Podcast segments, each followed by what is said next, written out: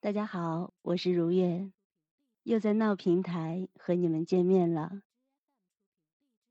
今晚呢，想和大家聊一聊关系这个话题，特别是亲密关系。为什么关系会令我们痛苦？到底要怎么做才能使我们和爱人、家人、朋友还有同事，使这些关系变得简单、轻松一点？少一点纠结、烦恼，甚至痛苦呢？我想大家都太关心这个话题了。其实，关系是一个非常大的主题，甚至可以说是我们生命中唯一的课题。毕竟，我们都是生存在这个社会当中，都是要借助各种各样的关系才能看见自己，而只有看见自己，才有可能去做出改变和成长。所以今天晚上我想要做的事情就是，我们一起来拨开关系迷雾的一角。如果你和我一样是带着一颗安宁还有信任的心，那么我们就会一起透过这片迷雾，去看见另外一种可能，一种在关系中更加自由快乐的可能性。我刚刚看到聊天室有朋友说是第一次听微课。这个微课的分享过程可能和你听过的其他的课程不那么一样，你不需要有任何的紧张感，也不是要去学习什么。我希望你就是在一种松和静的状态下，打开自己的心，去接收到一切你最需要的。我简单的列了一下今晚要分享的提纲。也方便回放的朋友去查找自己感兴趣的内容。好，就和我每一次分享一样，在正式开始之前，我想邀请你，我们一起来先放松。不论你现在是在哪里，是一种什么样的姿势，现在呢，让我们自由的活动一下自己的身体，把背部挺直。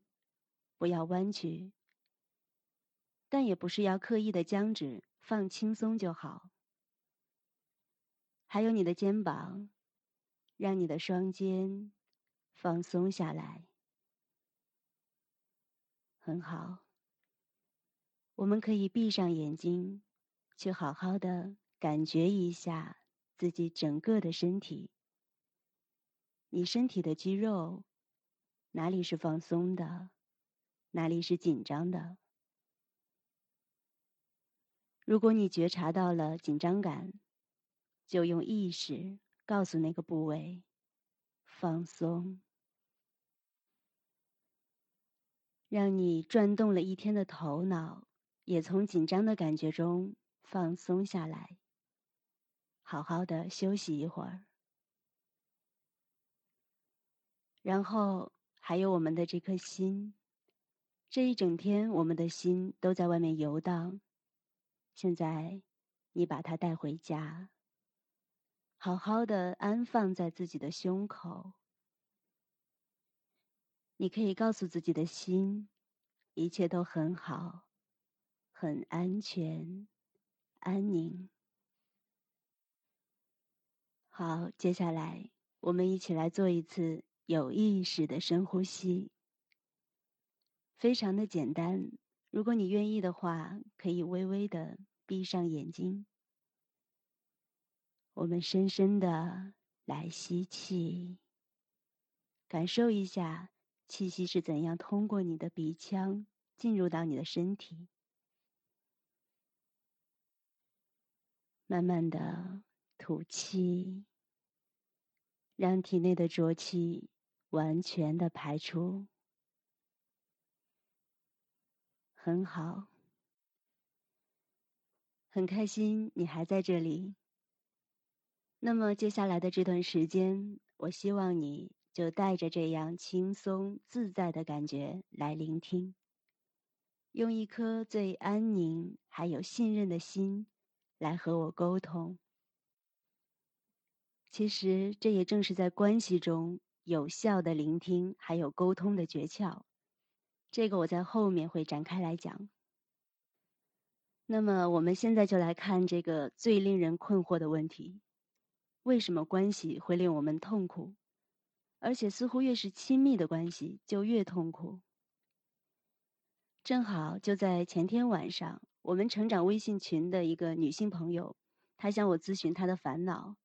我发现就是一个非常典型的亲密关系的问题，特别的同步。然后我就和他说，今晚可以来听我的微课。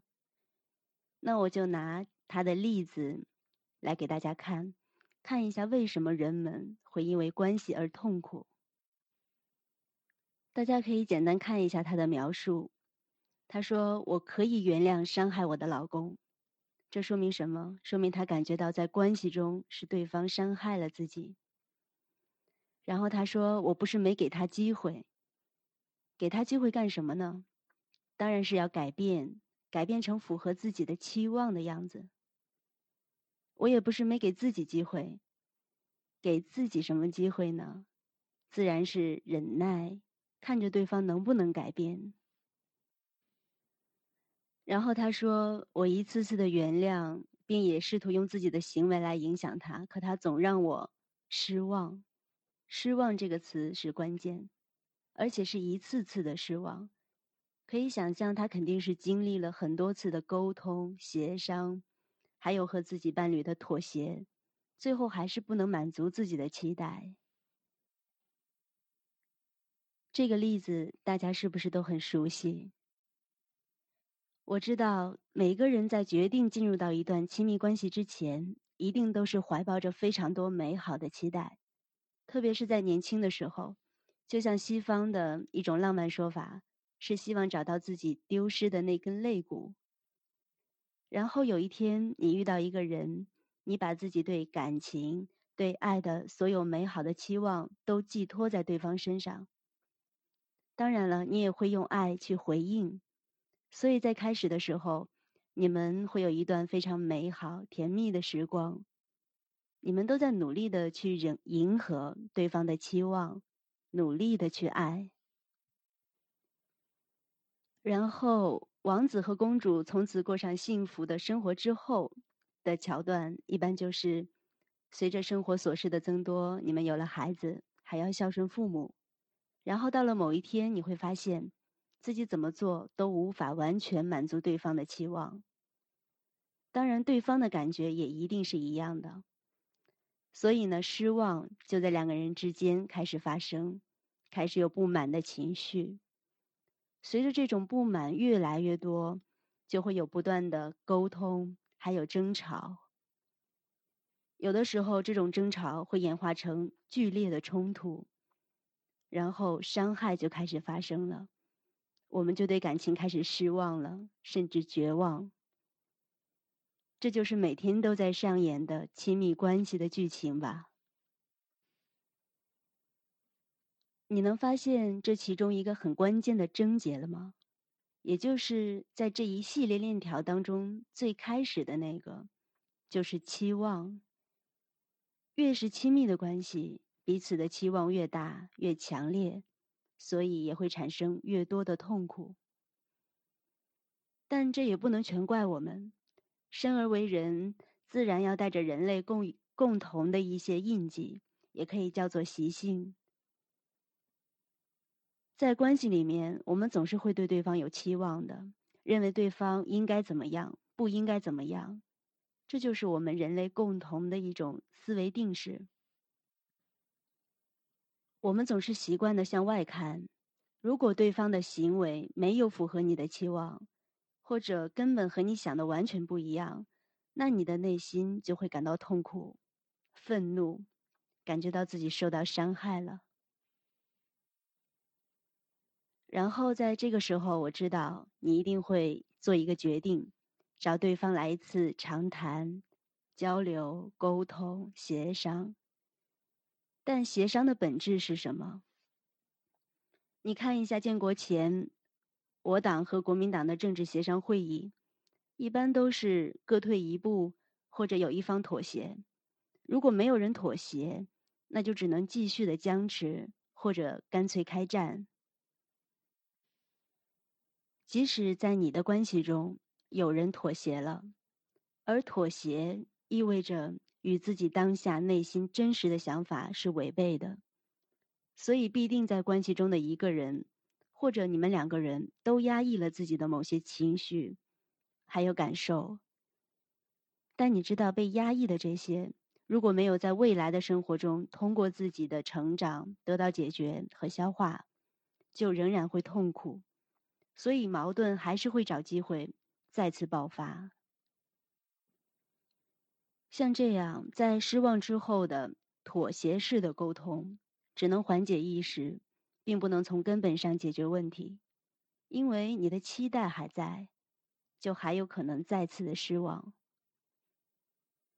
然后在一次又一次的这样期望、失望、沟通又失望，不断的重复之后。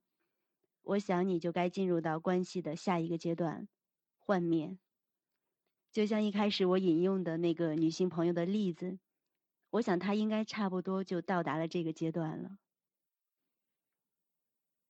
我刚刚讲的是亲密关系，其实不只是亲密关系，在朋友之间，还有同事之间，也都有可能达到这一个阶段，然后会引发起各种的斗争冲突。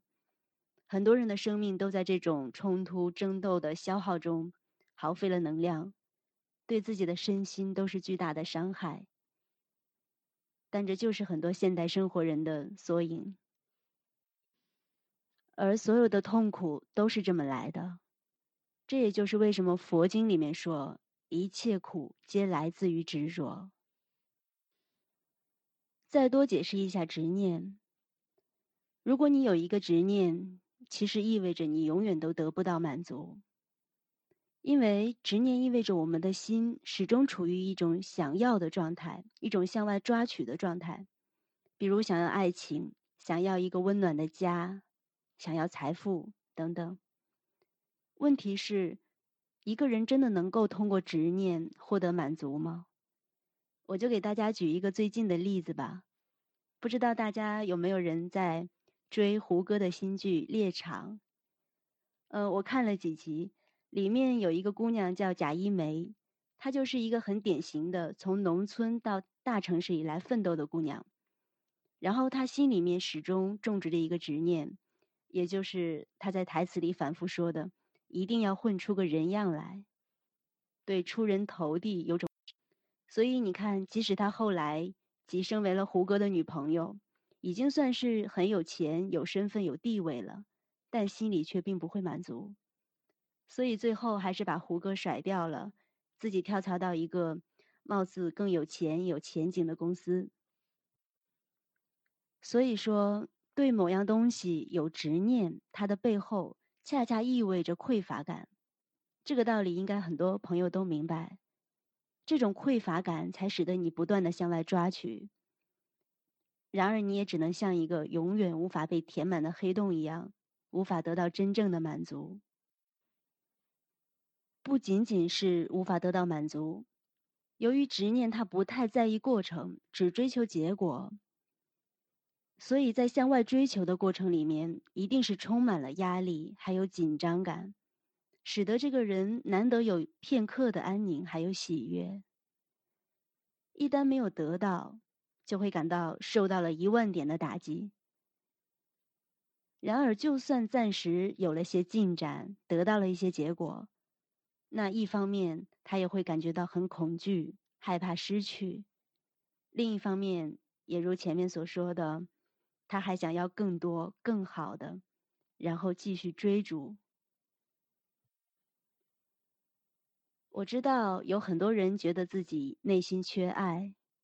这样的人在情感关系中，往往就是刚才说的那种状态，患得患失，然后还在不断的去外寻找更好的爱人。嗯，我想起我听过一个比较极端的心理咨询领域的案例，是我的一个老师讲的。他当时在监狱里给里面的囚犯做心理咨询服务，里面有一个年轻的姑娘，结婚也没几年。然后她就杀害了自己的丈夫。在咨询的时候，那个姑娘声泪并下的说：“她由于家庭的原因，自己从小就特别的缺爱，感觉自己的心里面就好像有一个拼图缺了一块儿。然后直到她遇到她丈夫，才发现她丈夫就是拼图，就是能够填补她空缺的人。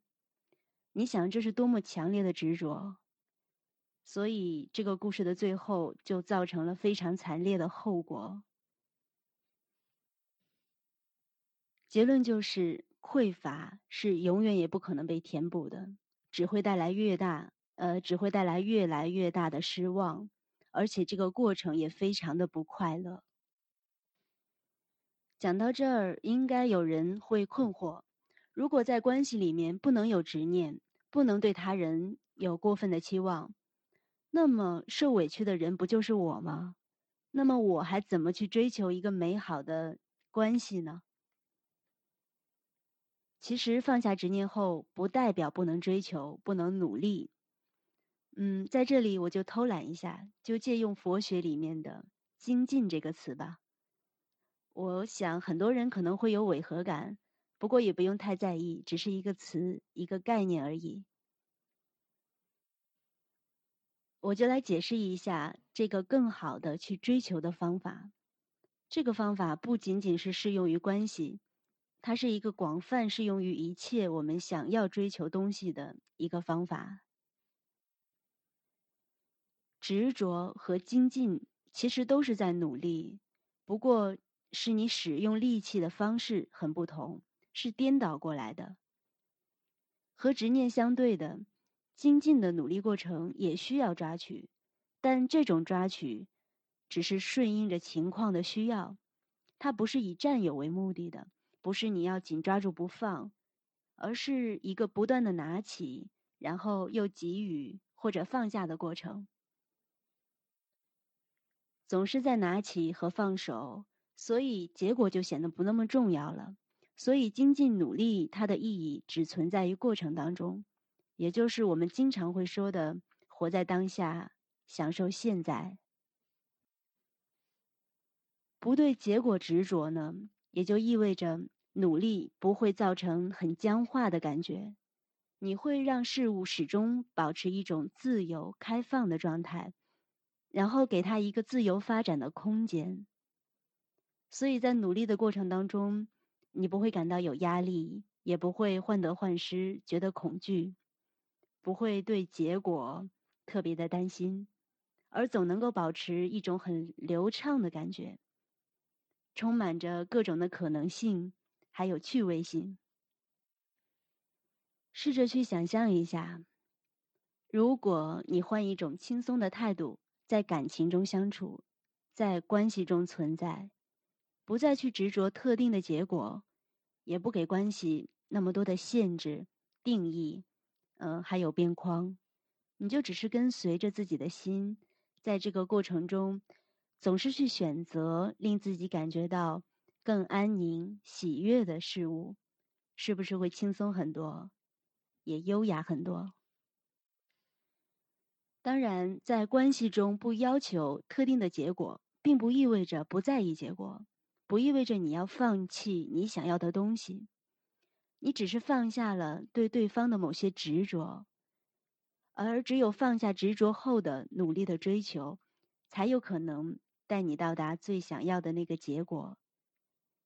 同时，在这个过程中，不论你是决定继续的处在一段关系当中，或者你决定要放弃了，那也一定是你心的指引，是你最想要的。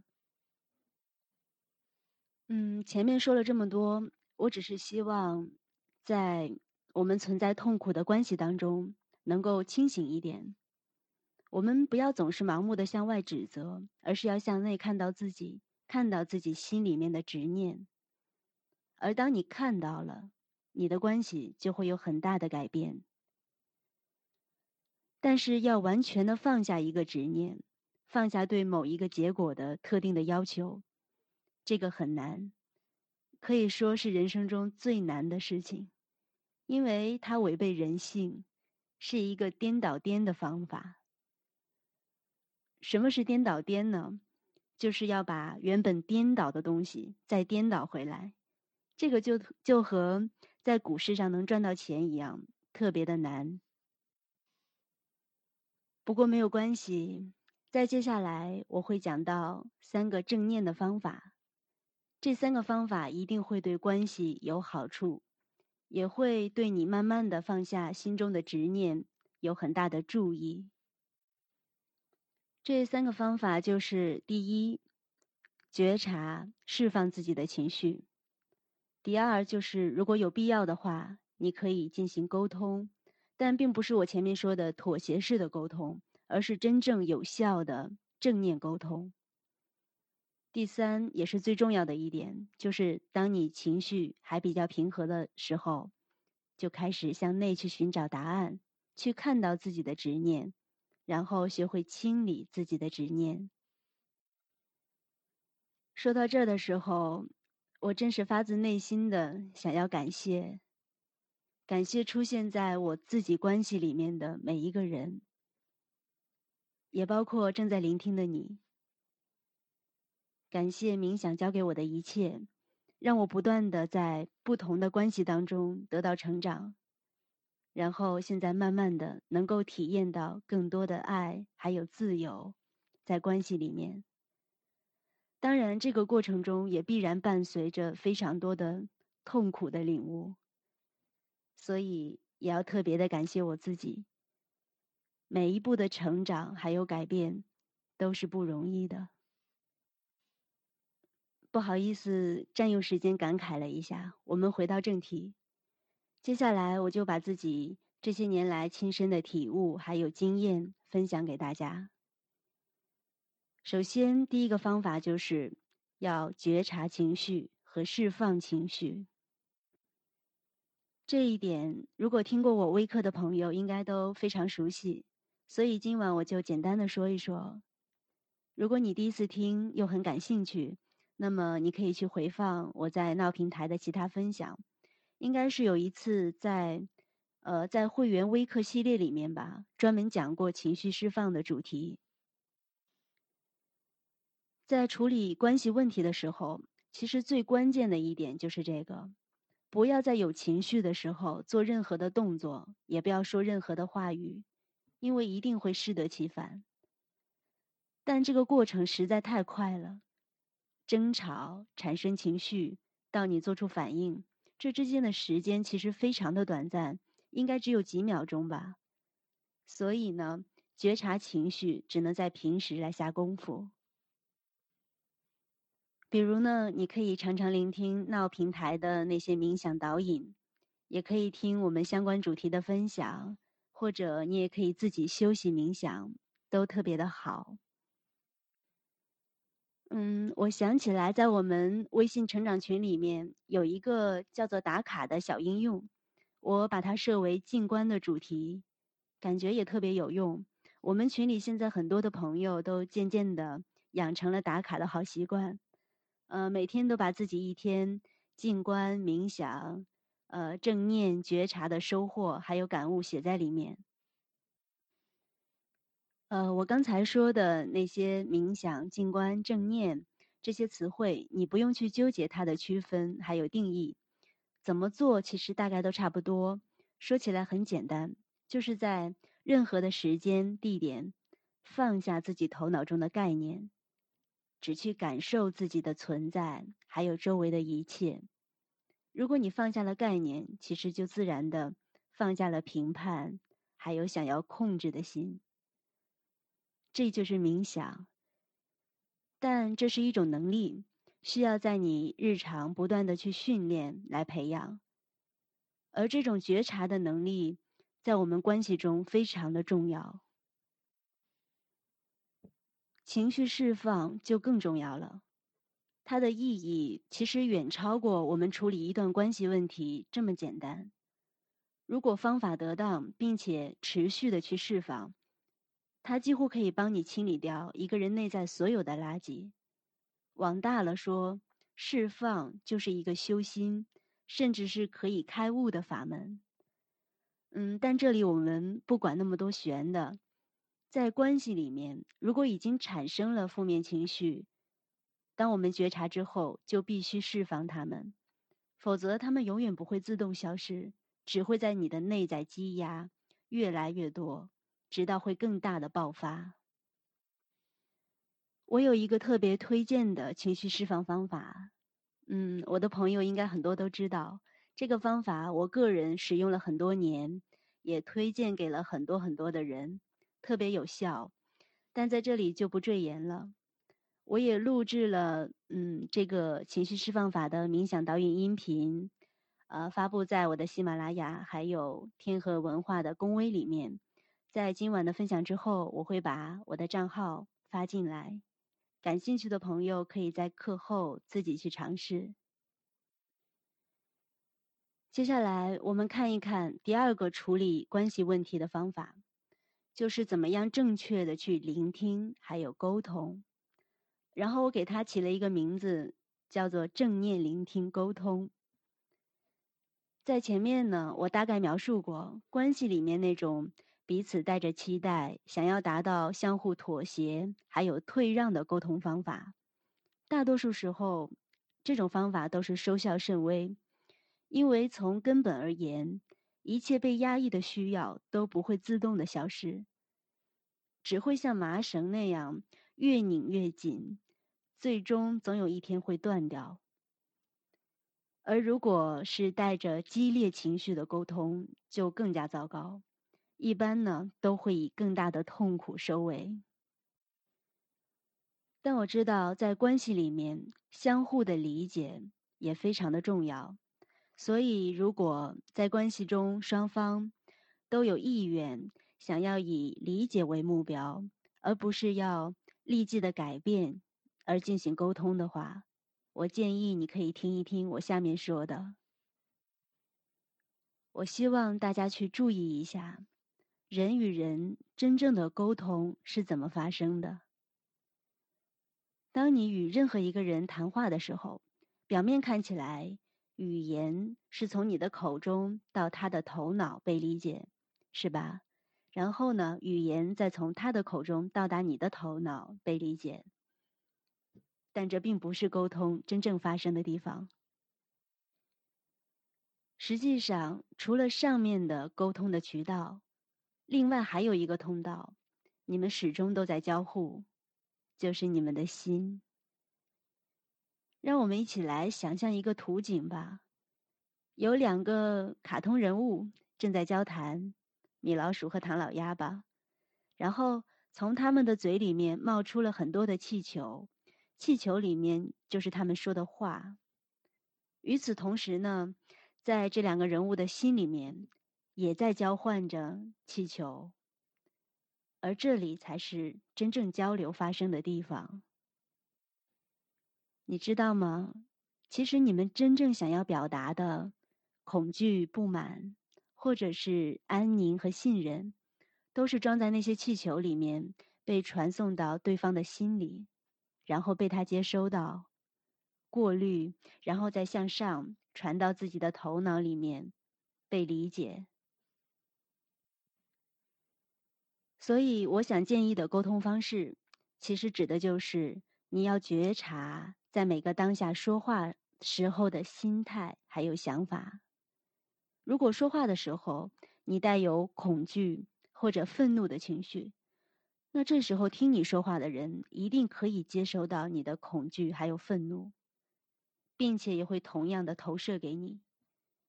而这个时候，其实你们具体说了什么话都不重要了。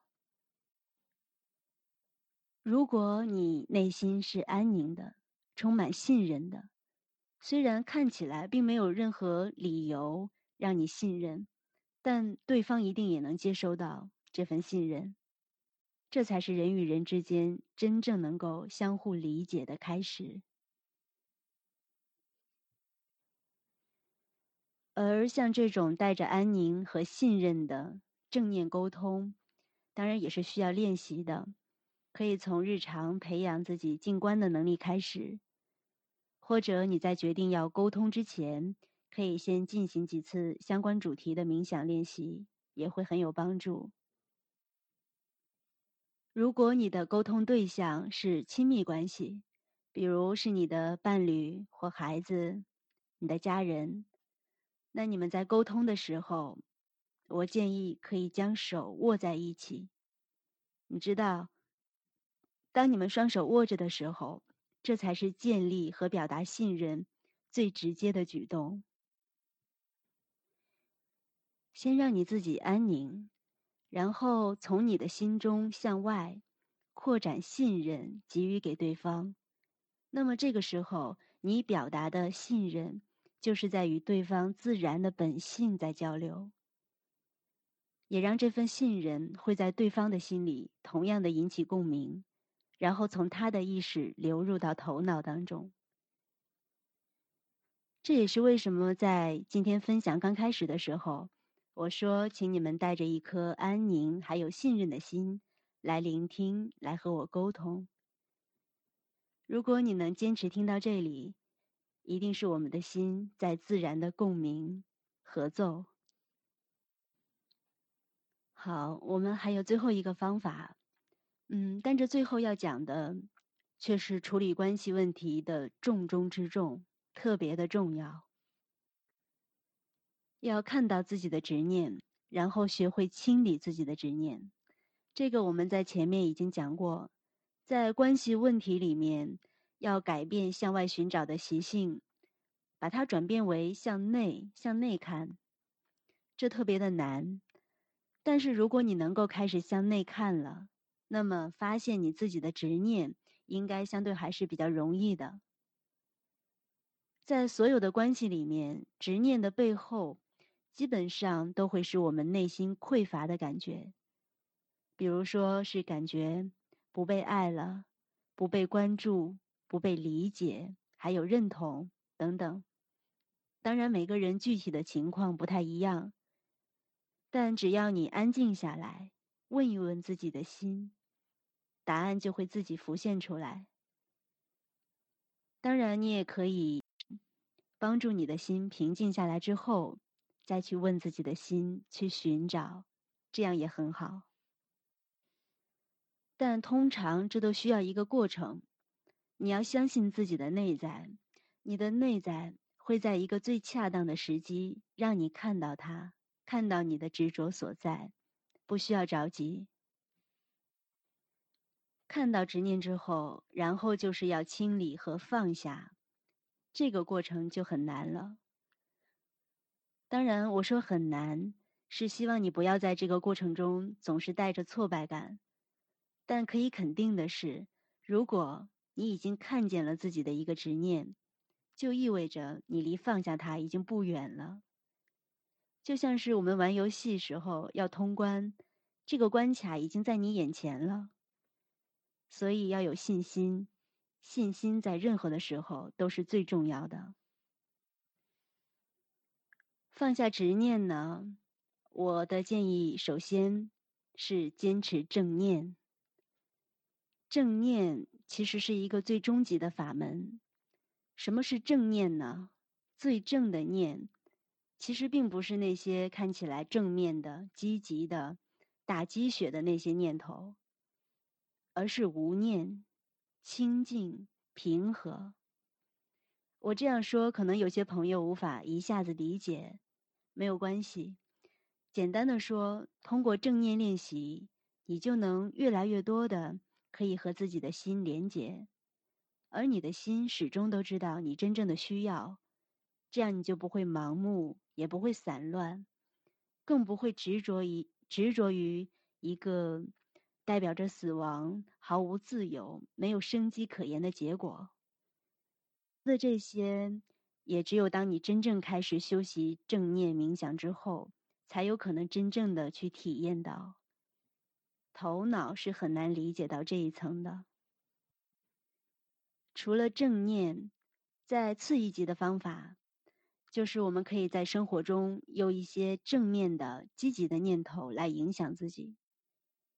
举个例子，比如，如果你发现你的执念是渴望被爱，那么你可以通过。思言行这三个方面，常常的给自己正面的引导。思言行，思呢就是想法，你要多升起我是被爱的、充满爱的，类似这样的念头。言呢就是语言，你要多说一些充满爱的语言，对自己、对他人多表达爱。行呢就是行动，要多做一些有爱的事，爱护自己，关心他人。你发现了吗？在这个正面念头植入的过程，其实也有一个颠倒颠的方法，就是如果你想要被爱，这个时候，如果你反而去给予他人爱，这其实是获得爱的最好的办法。比如说，你想要获得他人的认同，那么就多去赞赏别人；反过来也一样，如果你想要被伤害，那就去伤害别人。讲到这儿的时候，我又不由自主的想到我们的群群里面可爱的朋友，不知道从哪一天开始的，大家都习惯的会往群里发一条信息，这条信息就是“爱你是我自发的本能”。每一个发出这条信息的人，都会感觉到自己的心轮又打开了一点，会感觉到胸口热热的。而看到这条信息的人，也会接引到同样多的爱的能量。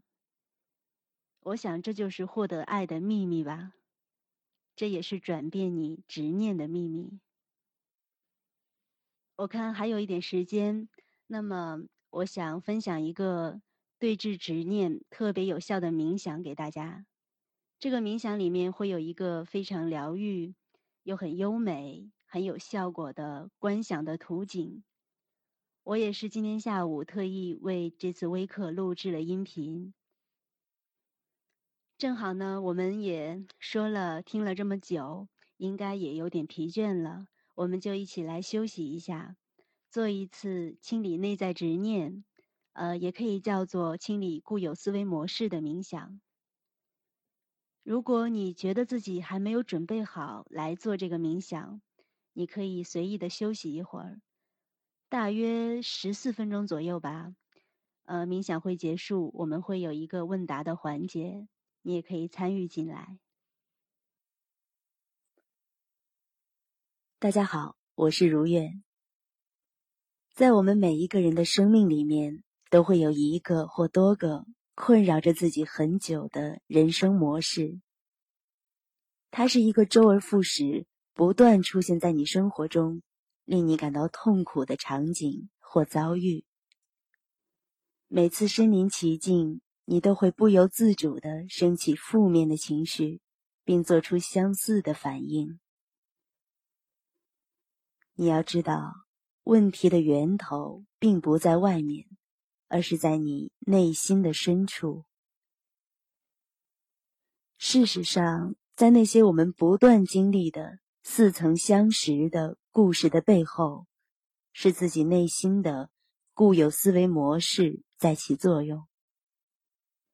固有思维模式是每一个人内心的一种能量模式，它可以是我们看待周遭的人事物的一种方式，或者是内心深处对某件东西的执着，又或者是一连串的对自己和他人的想法。和期望，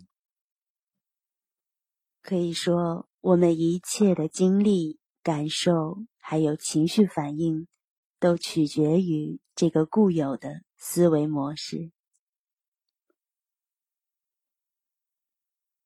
现在，如果你已经准备好了，要解除那个一直困扰着你的人生模式，想要放下。那些你已经不再需要的思维方式，那么就和我一起进入这段净化内在、清理固有思维模式的冥想。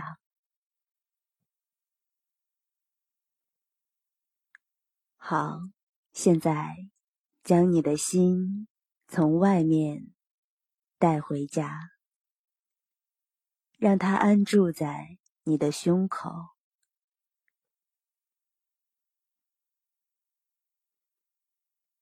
如果你愿意的话，可以微微的闭上眼睛，用自己最舒服的方式坐好，尽量让背部挺直，深呼吸。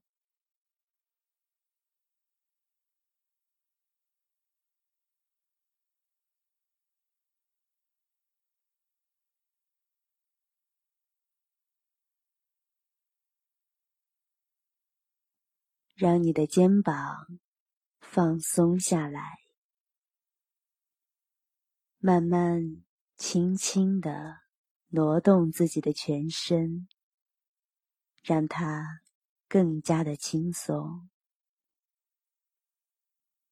慢慢的深呼吸，让全身的细胞一起。跟着呼吸，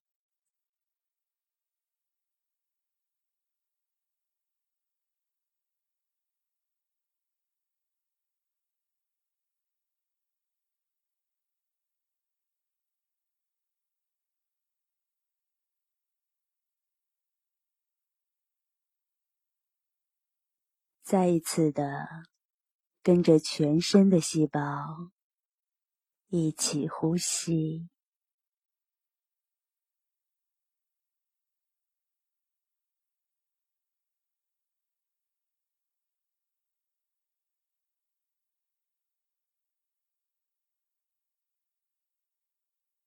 你要知道，当你把注意力放在呼吸上，放在所有的这些身体感受的时候，你就越来越与你自己靠近了，越来越深入了你内心深处那始终如一的宁静和祥和。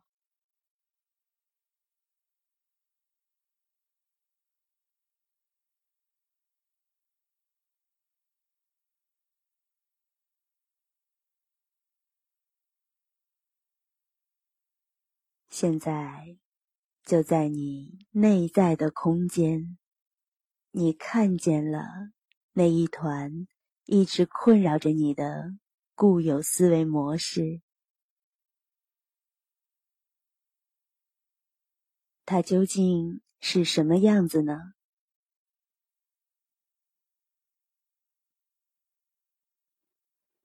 你可以尝试给它一个简单的定义。是喜欢抱怨的，喜欢扮演受害者的，还是总是感觉内在匮乏、孤独、不被爱的？又或者是在自由和束缚之间不断的挣扎和徘徊的想法？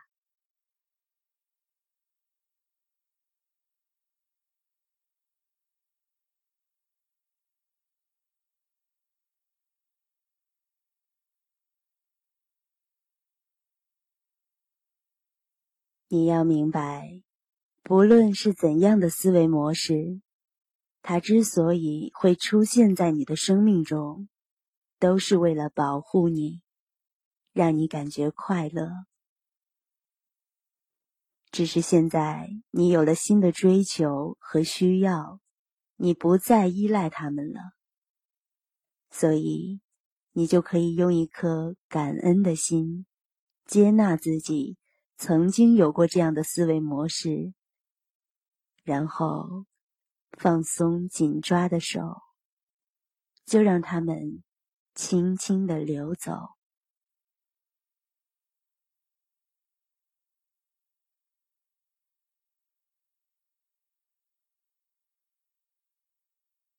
现在，我请你去想象，有一个沙漏。这个沙漏的上半部灌满了沙子，它轻轻地漂浮在一个清澈见底的池塘上面。池水很清凉，就如同山泉一般。池塘边湿润的土地上长满了茂盛的鲜花。沙漏的顶部与沙子。几乎和水面平齐。想象这个沙漏就是你的头脑，它此刻塞满了沙子，而沙子就好像是你头脑中的种种的幻想和烦恼，当然也包括那些困扰着你的旧有思维模式。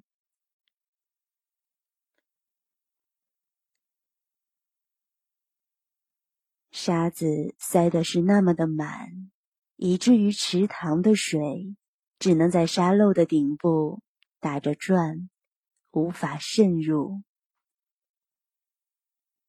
这池塘的清水就好比是智慧的清泉，明亮而神圣。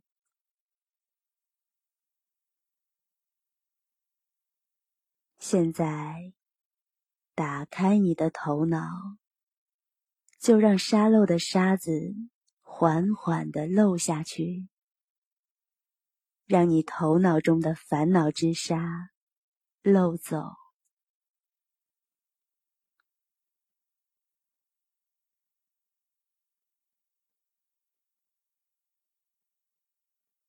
你就这样看着沙子一点一点的漏下去。自由的空间也越来越大，直到所有的沙子全部都漏光。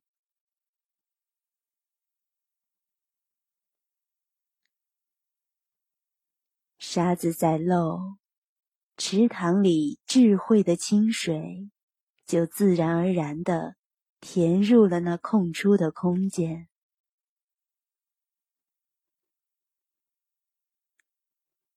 水流流入的是如此的轻缓、温柔，带给你的只有安宁，还有爱的暖意。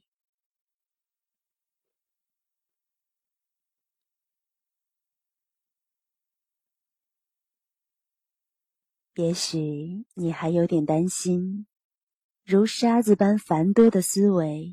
从你的头脑中流走后，会不会留下一个令人不安的真空？但那份轻柔的感觉已经坚定的安抚了你。更恰当的说，是圆满无隙的爱之流正在填满着空间。它让你只想安心的。融入其中，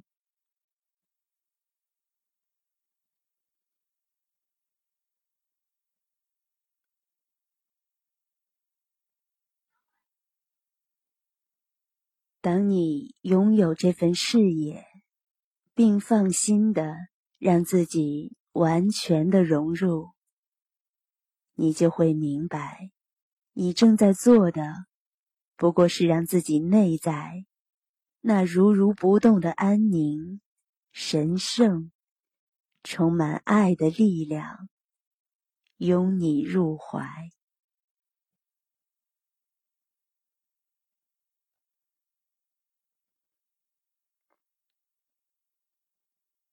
漂浮在这爱的暖流中。你就像一个孩子，陶醉在母亲的怀抱里。深深的去感受这份温暖的感觉，让它滋养你。慢慢的，你一定会明白，在你的心里面，始终拥有这自然而慈爱的光芒。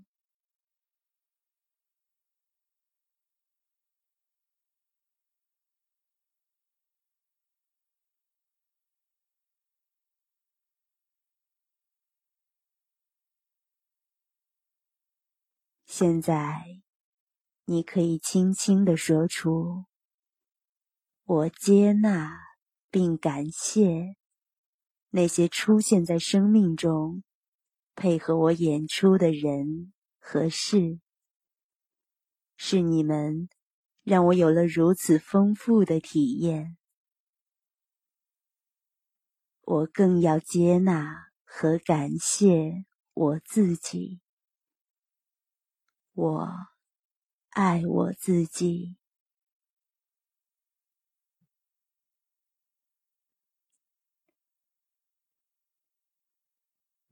注意保持平静而顺畅的呼吸。慢慢的，你可以将自己的意识拉回到所处的现实中来。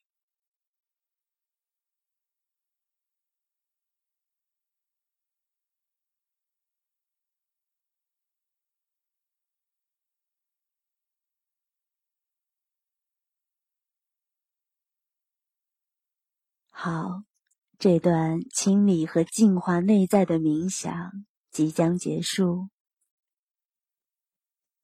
在这个过程中，你也许不会立刻扭转人生的境遇，或者得到任何具体问题的答案，但其中的体验和尝试会逐渐的打开你的心，去接纳安宁、喜悦。温暖的感觉，你可以去坚持做这个冥想一段时间，慢慢的，你就会发现自己的变化，而那些困扰着你的难题，也将不会再让你感到害怕。好，冥想结束了吗？你现在感觉怎么样？感到轻松了没有？那么今天晚上我们线上的微课，大概我也就分享这么多。不知道有多少朋友和我一起走到了这里，谢谢你们，我爱你们。如果你感觉到我说的很合你的心意，那么说明今晚我只是唤醒了在你心里原本就知道的一切。其实，我个人更偏爱的沟通方式，并不是像这样我们隔空，我来讲，你来听的方式，而是希望能够创造出一个属于我们共同的场，我们可以在一起，心意相通，然后在真实的冥想体验当中，我们的心和心的能量能够得到共同的提升。要非常的感谢闹团队的辛苦付出，让我心里面所想的能够得到实现。在一月七号会有一次线下的冥想体验课程，在北京望京剧场，我非常期待有心意相通的朋友到时可以前来。好了，下面还是留一点空白给大家。如果有朋友对我今天所讲的内容还有疑问的话，可以提出来，我来尝试为大家解答。我看到问题是：如果关系中只是自己做出改变，但得不到回应怎么办？当你这么问的时候，你想要得到回应是吗？这种想要得到回应的心也是执着心，所以你应该放下它。但我可以告诉你的是，当你自己的心做出了改变，你的外境也一定会随之改变的。我看到还有一个问题，说我平时有些自卑，特别讨厌自己能力的不足，总是会拖延，怕耽误别人。我如何与自己的关系才能更和谐呢？嗯，我看到你自己内心的这些想法，都是你自己与自己本源。没有很好连接的一个表现，所以我建议你开始冥想吧，因为冥想就会帮助你与你自己内心建立更真实的接触，建立更好的连接。在那个时候，你会自然而然的从心里生发出一种自信。然后你也可以再去看一下我在今天分享后半部讲的怎么样。去植入一些正面的信念给自己，从思言行三个方面，你可以去回顾一下，一定会有帮助的。阿童木，你的问题是让自己先给予爱，如果自己偶尔没有那么多爱怎么办？你这个问题本身就表达了你内在还有某种对爱的匮乏感，所以也就是今天我讲到的一种对爱的执着，背面就是爱的匮乏，所以你可以去学习我今天第二部分讲到的如何对峙执念的方法。应该会对你非常有用。还有一个问题是问：正念是保持思考吗？不是，简单的说，正念就是保持一种很放松的警觉。当然，如果你想具体的、更多的去了解正念的正念的概念，你可以去收听我其他我上一次的微课，也可以去关注闹平台的公众微信号，它里面有非常多的。适合冥想初学者的内容。再回答最后一个问题吧。他问：怎么样才能与心连结？其实你有一个误会，我们每个人每时每刻都是与自己的内心保持连结的，但为什么你感觉不到呢？因为是你的一些杂念、妄想、执着这些垃圾阻塞了。使你感觉好像与心分离了似的，所以开始学习冥想吧。在冥想的过程当中，你会越来越深入的体验到这种与内心连结的感觉。好，那今晚就到这里吧。如果还有后来回放的朋友有问题，可以加我上面卡片中的微信号。也可以加入到我们成长进修的微信群里面，我们可以在平时多交流。最后要感谢小闹，辛苦了。